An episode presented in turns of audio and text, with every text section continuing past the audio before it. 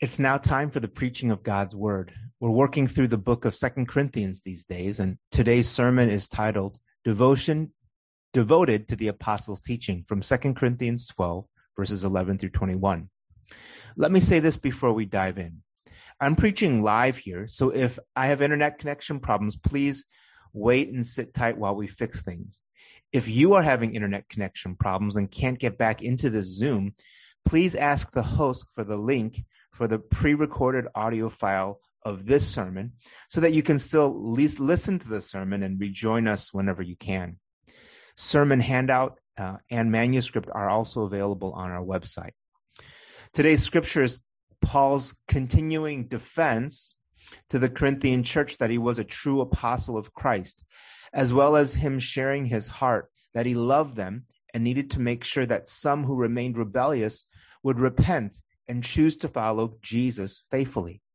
Paul called the Corinthians to submit to his authority as a true apostle and thus repent for their sins that they were engaged in. And this is also for us in the 21st century as well, to submit to the apostles' teaching as God's word and thus repent for the sins that we are engaged in that dishonor the Lord Jesus. We are called to, to be devoted to the apostles' teaching this is God's way for us to turn away from our sins and faithfully follow Jesus. It's actually quite inspiring to see what happened when the church did this, as we see in the book of Acts. Acts 2:42 says this, and they devoted themselves to the apostles' teaching and the fellowship, to the breaking of bread and the prayers. You see, they were devoted to the apostles' teaching and God's word as they were God's word kept rippling outward from Jerusalem. The church was not perfect, but see what Acts chapter 6 verse 7 says. And the word of God continued to increase and the number of the disciples multiplied greatly in Jerusalem and a great many of the priests became obedient to the faith. God's word kept increasing and disciples kept multiplying in parallel with it. When the church was severely persecuted and some apostles like James were killed, this is what kept happening. Just see Acts 12 24. But the word of God increased and multiplied.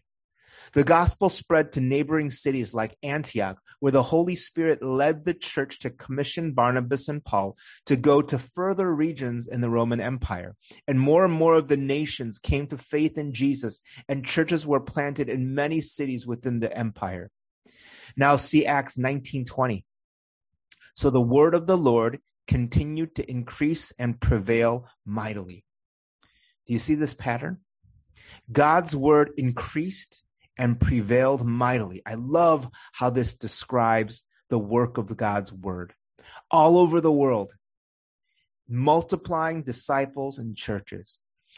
Man, what would it be like to see this happen in our day and age in Jabodetabek and in Indonesia? Amen. How does this thing sort of, how does this sort of thing happen? And this is Paul's main message, the one thing from 2 Corinthians 12, 11 through 21. Be devoted to the apostles' teaching, especially in repentance towards Christ.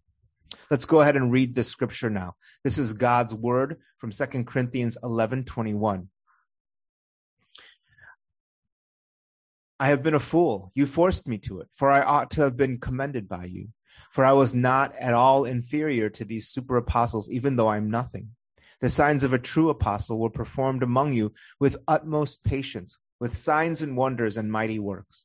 For in what you for in what were you less favored than the rest of the churches, except that I myself did not burden you? Forgive me this wrong. Here for the third time I am ready to come to you, and I will not be a burden, for I seek not what is yours, but you. For children are not obligated to save up for their parents, but parents for their children. I will most gladly spend and be spent for your souls. If I love you more, am I to be loved less? But granting that I myself did not burden you, I was crafty, you say, and got the better of you by deceit. Did I take advantage of you through any of those whom I sent to you? I urged Titus to go and sent the brother with him. Did Titus take advantage of you? Did we not act in the same spirit? Did we not take the same steps? Have you been thinking all alone that we have been defending ourselves to you? It is in the sight of God that we have been speaking in Christ, and all for your upbuilding, beloved. For I fear that perhaps when I come, I may find you not as I wish, and that you may find me not as you wish. That perhaps there may be quarreling, jealousy, anger, hostility, slander, gossip, conceit, and disorder. I fear that when I come again, my God may humble me before you, and I may have to mourn over many of those who sinned earlier and have not repented of the impurity, sexual immorality, and sensuality that they have practiced. Amen. Paul called the church to be devoted to the apostles' teaching, especially in repentance towards Christ. I'll explain this in three parts, and these are three character traits of Paul as a true apostle. First, a true apostle showed proof of authenticity in verses 11 through 13. Second, a true apostle showed love and integrity in verses 14 through 18. And third, a true apostle showed a call to repentance in verses 19 through 21. Let's pray one more time specifically for God's help and transformation in our hearts. Heavenly Father, as we pause right now, we ask for your, sp- your spirit to make us people devoted to your word. Convict us of sin, lead us to repentance out of a heart that wants to please you, and enable us to live in a manner that glorifies you. In Jesus' mighty name we pray. Amen. For Paul's first character trait as a true apostle of Christ, see verses 11 through 13, proof of authenticity. In these verses, Paul reiterated his defense as a true apostle to the Corinthian church. And here's the fir- here's the truth that I'll explain in this first point. Truth number 1, we believe Paul's letters in the scriptures are inspired by God, thus we submit to his teaching in them. since verse uh, since chapter 10, Paul has been defending him, uh, his apostleship because there were some in the Corinthian church who did not confidently believe that Paul was a true apostle of Christ. There were these other men who argued that Paul was actually a false apostle and that they were the true apostles. And Paul ironically called them super apostles because they were much more outwardly impressive than him. But he countered by explaining that these other guys were actually the false apostles who disguised themselves and whose real motives were to financially profit from the Corinthian church. Paul knew who he was before the Lord, that he was nothing and yet he was also a servant of Christ. This is, I think, a very solid way for oneself to think about uh, oneself, isn't it? It's holding these two truths about himself in tension. Look at this tension in what he previously wrote uh, to them. 1 Corinthians 15 verses 8 through 10. Last of all, as as to one untimely born, he appeared also to me for I am the least of the apostles, unworthy to be called an apostle, because I persecuted the church of God. But by the grace of God, I am what I am, and his grace toward me was not in vain. On the contrary, I worked harder than any of them, though it was not I, but the grace of God that, that is with me. On one side, Paul knew that before God, he was a wretched sinner who had hunted down Christians before becoming one himself. On the other side of the coin, he knew that he was saved by God's grace and called by God's grace as an apostle, which he worked extremely hard at. And by the way, this is a great way for us to think about ourselves too, isn't it? I'm nothing, and yet by God's grace, I am called to be a parent to these children, to work in this sphere, to serve in this ministry. Now, moving on in verse 12, he stated, the signs of a true apostle were performed among you with utmost patience, with signs and wonders and mighty works. So, in light of this, we have to ask what were these signs that marked him as a true apostle? I need to first explain what the office of apostle is. The office of apostle is a very specific role in Jesus' kingdom. They were the 12 who were chosen by Jesus. And the requirements for being this type of apostle were that they follow Jesus from the very beginning of his earthly ministry. And they were also eyewitnesses of Christ's resurrection. These apostles were entrusted with the ministry of God's word and prayer. They were to preach and teach about Jesus, about Jesus' teachings and about Jesus' life, and how Jesus was the fulfillment of God's plan of salvation from the scriptures. So if Jesus was the foundation and cornerstone of the church, the apostles were to be the pillars of the church. And the main way the apostles were to be this, these pillars was through their teaching. The apostles' teaching had a special weight to them. Their teaching included some of their written documents, which, uh, with, which the church since the first century has regarded as inspired by the Holy Spirit, and and were included in the in the in the canon of Scripture. That is the collection of books regarded as God's Word. This includes the Gospels, the Book of Acts, which is the history of the first church, the epistles, that means the letters of the apostles and the final book of Revelation, which was God's revelation to John about the return of Jesus. Now, Paul was also considered an official apostle, similar to the 12, but was a bit different. He was an apostle who was untimely born, which meant that he was appointed as an apostle by Paul, by Jesus, after all the rest had been. The Lord appeared to Paul on the road to Damascus when Paul was saved. And he said that Jesus said that Paul was to be an apostle to the Gentiles, bringing the gospel to the non Jews throughout the Roman Empire and to the ends of the earth, starting churches where these Gentiles became Christians. And this is what Paul did. Thus, one major sign out of two that marked him as a true apostle was the miraculous conversion of the Corinthians to Christ and the founding of the church there. According to what Paul wrote, the Corinthians themselves were his letters of recommendation. There were other signs and wonders and mighty works that accompanied the ministry of Paul, but the greatest miracle that only God could do by his grace was to transform their dead hearts to become alive and to believe in Jesus. And this was not just one or two people. The disciples multiplied there and they became a church where they learned how to follow Jesus together. Paul served this young church with utmost patience as God continually, faithfully, powerfully worked within them. So when they asked Paul for a sign of his apostleship, they just needed to look in the mirror at themselves because they were the sign of his authenticity. And this brings us back to truth number one. We believe Paul's letters in the scriptures are inspired by God. Thus, we devote ourselves to them. Family and friends, examine your lives. Do you have the desire to love Jesus by obeying his words as the Holy Spirit convicts you?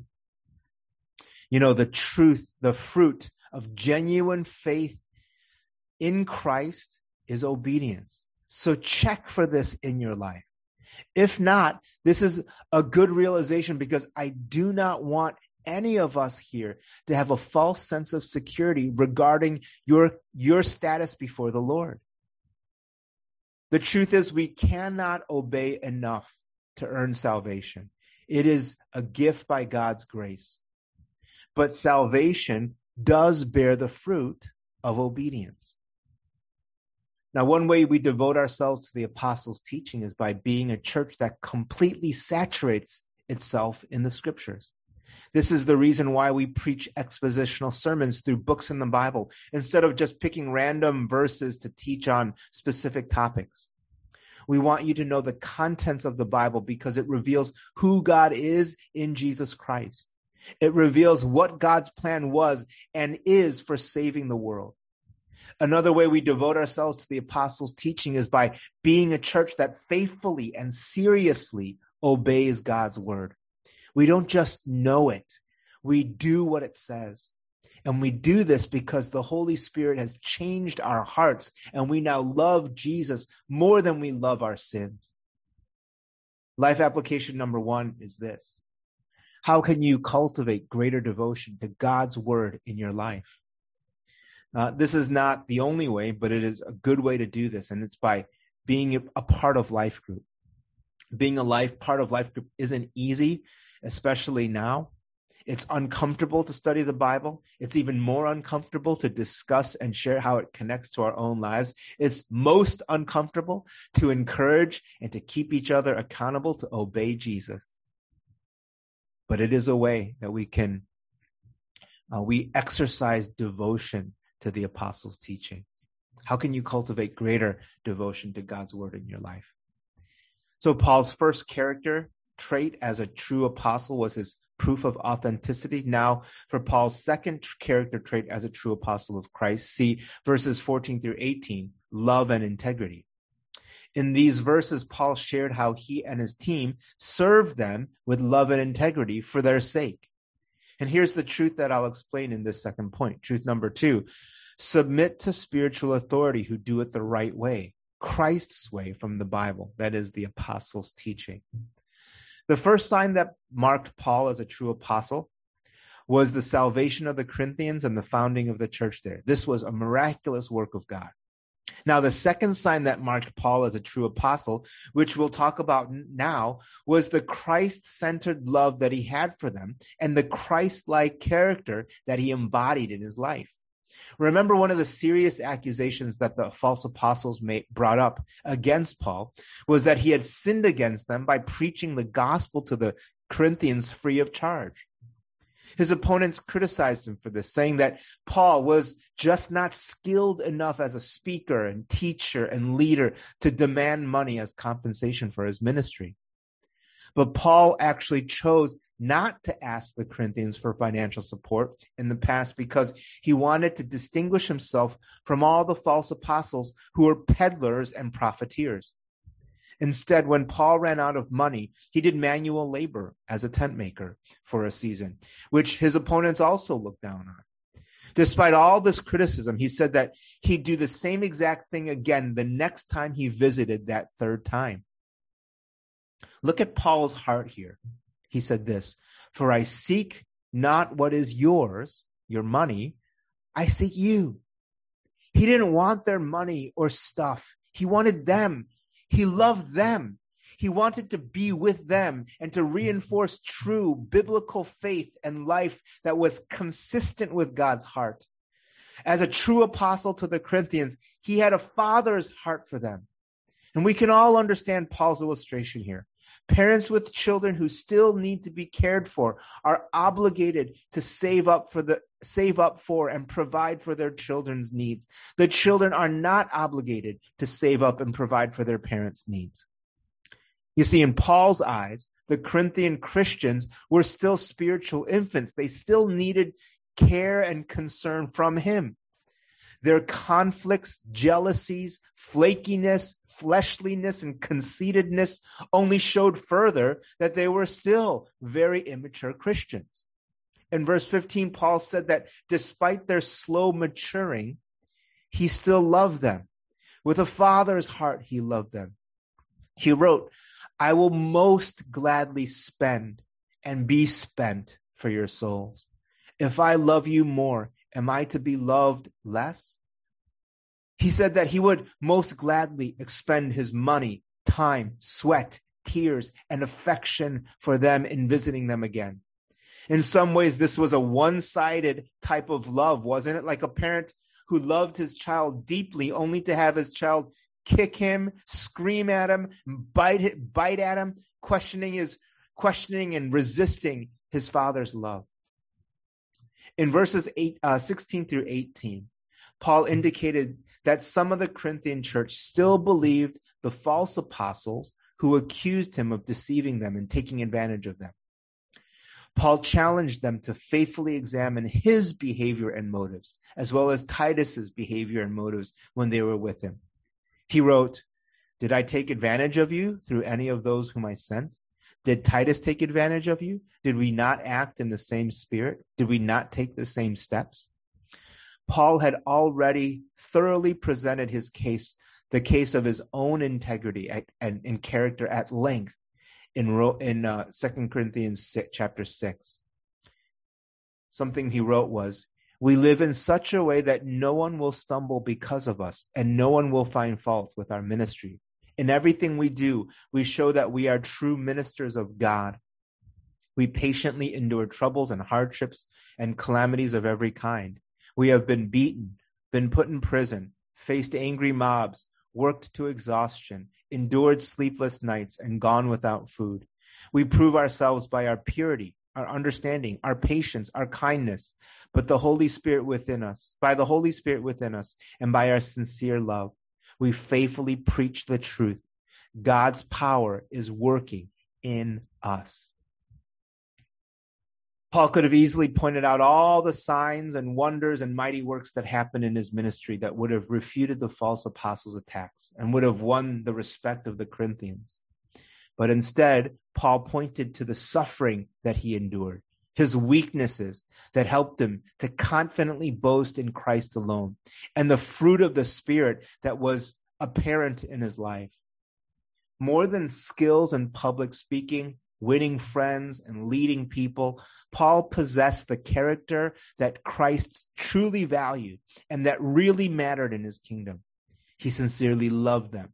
He practiced what he preached himself. So let's revisit this again. Truth number two submit to spiritual authority who do it the right way, Christ's way from the Bible, which is the apostles' teaching. The writer of Hebrews taught the church with the same principle. Hebrews 13, 7 and 17. Remember your leaders who spoke the word of God to you. Consider the outcome of their way of life and imitate their faith. Obey your leaders and submit to them, for they are keeping watch over your souls as those who will have to give an account. This was how the church is, is to submit to their elders. As the elders speak God's word to the church and live it out before the church, the church submits to God's word spoken to them by the elders and imitate how the elders live it out. you know, any organization, a sports team, business, nonprofit, or anything else that doesn't have leaders who do things the right way will usually fall apart eventually. But organizations that do it the right way will most likely achieve what they set out to accomplish. And in the church, leaders who do things the right way will never, ever lose out because what they seek is God's approval alone. Doing it the right way for church leaders means being devoted to the apostles' teaching to guide what they do and how they do it. It also means specifically elders lead out of love for others and out of an, an integrity of character. Uh, let me tell you something, church. I really miss Pastor Eric and Pastor John. Not just because they're my close personal friends or because I really value them as fellow elders of the church. The, the wisdom, character, diversity of perspectives, and accountability are all things that I've grown to really appreciate over the years. I want to be someone who does things the right way, but I know it is so much harder alone. A plurality of qualified elders is the scriptural norm in God's in God's wisdom to help make sure elders lead the church the right way. I'm a solo quote, quote unquote solo pastor for about six weeks while the Yees are in the U.S. for home assignment. And then this arrangement of two elders overseeing two churches is just a stopgap. This is not a, a, a permanent situation. Church, what we want to do is raise up more qualified elders whom we can submit to, who won't be perfect, but who will have a fear of the Lord and will serve the right way according to the scriptures out of love for others and with the utmost integrity. Here's life application number two. How will you support the ministry of the elders in this church? I would say pray. Pray that the elders faithfully speak God's word, word to the church and live it out before the church with tremendous fear of the Lord. That lead that would lead to love, a life of love and integrity. Then you devote yourself to God's word as well and follow the elders in living it out with each other as the church with love and integrity. This would be the most awesome thing that could happen in our church. Amen.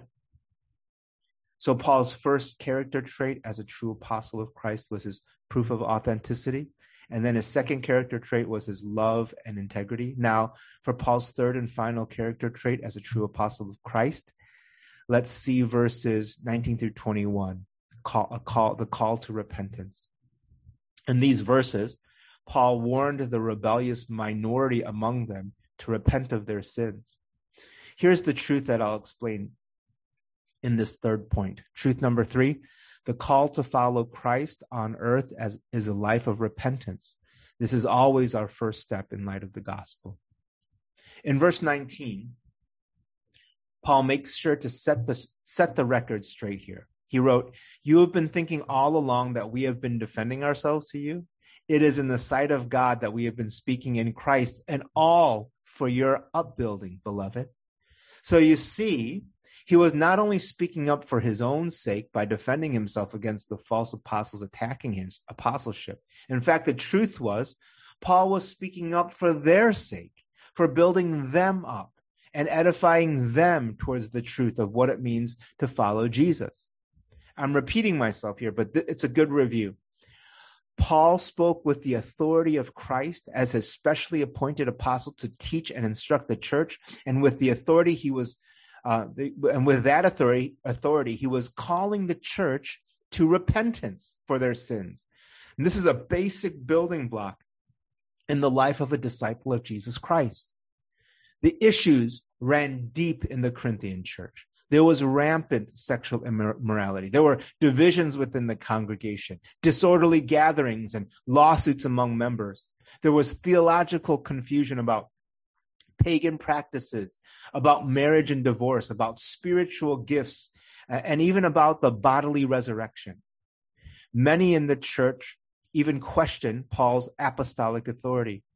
And Paul addressed these issues through tearful letters and painful visits, but still things got worse before it got better.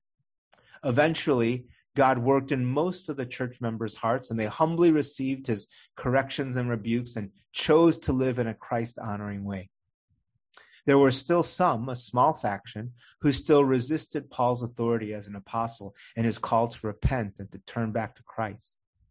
So in verse 20, Paul said honestly, For I fear that perhaps when I come, I may not find you as I, I may not, I may find you not as I wish, and that you may find me not as you wish.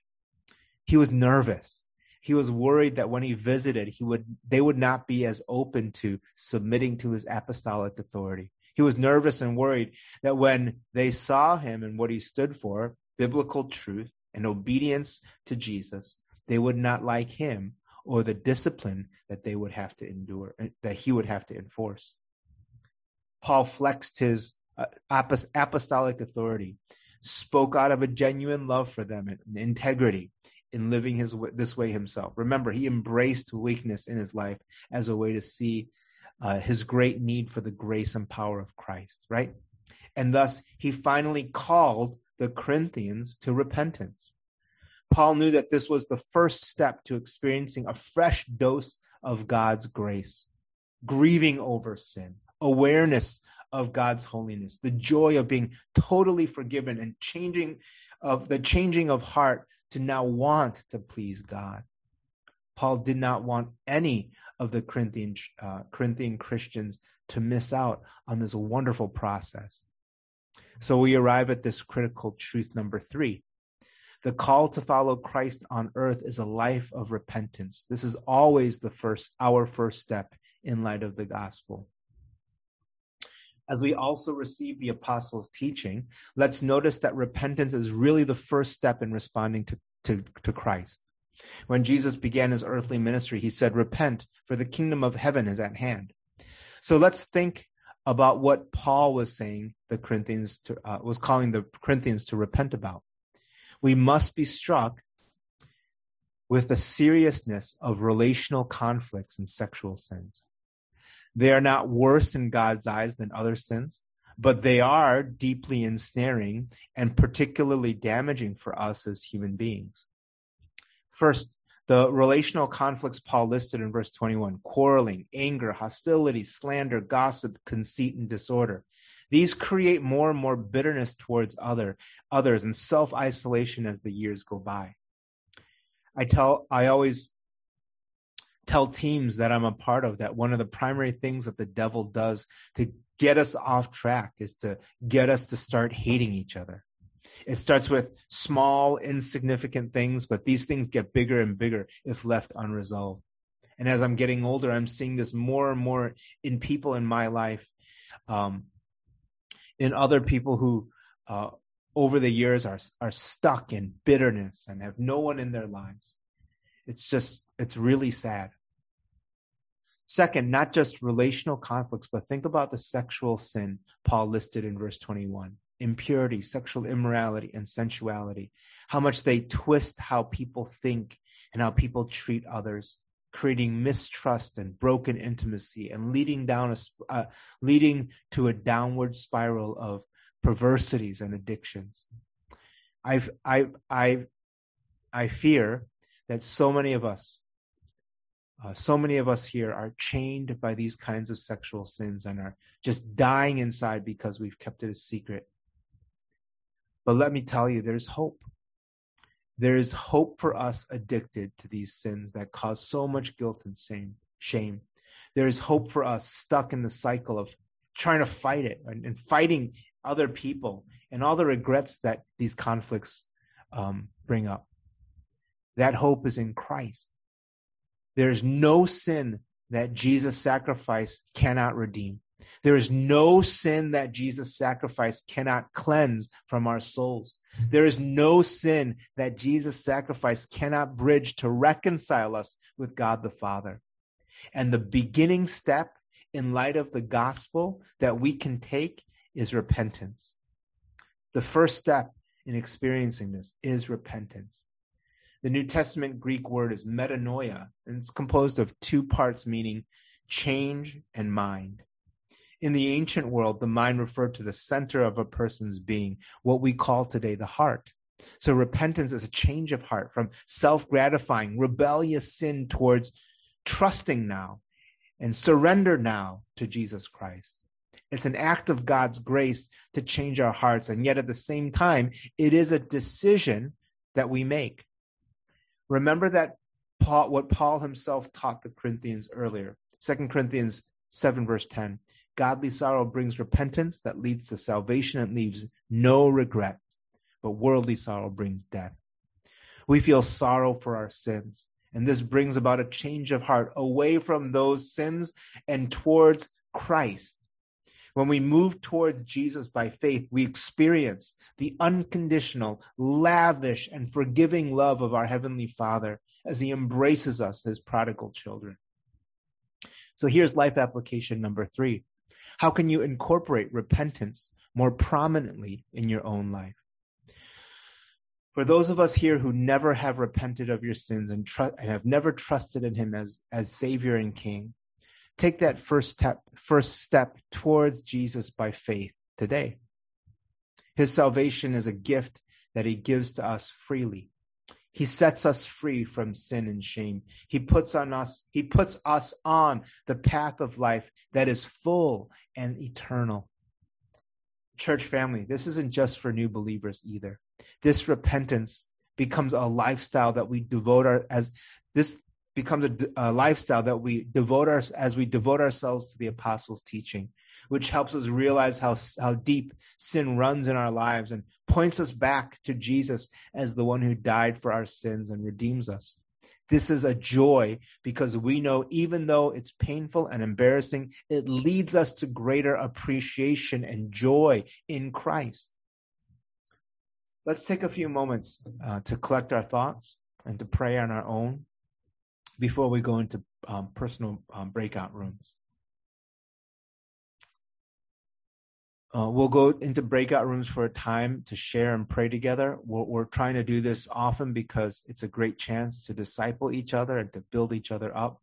And just to give you an idea of what, what to share, you can share things like one, what are your takeaways from today's sermon? Two, do you have any questions or comments from today's sermon that you can discuss? And three, just catch up and share prayer requests in light of the sermon today. We'll send out these questions out on the Zoom chat so you can have it for your own reference in your breakout room. Um, if you totally feel weird about participating, then just say so in your group and listen to others share. Don't sign off yet. We'll get back together after 10 minutes to close out our Sunday celebration today.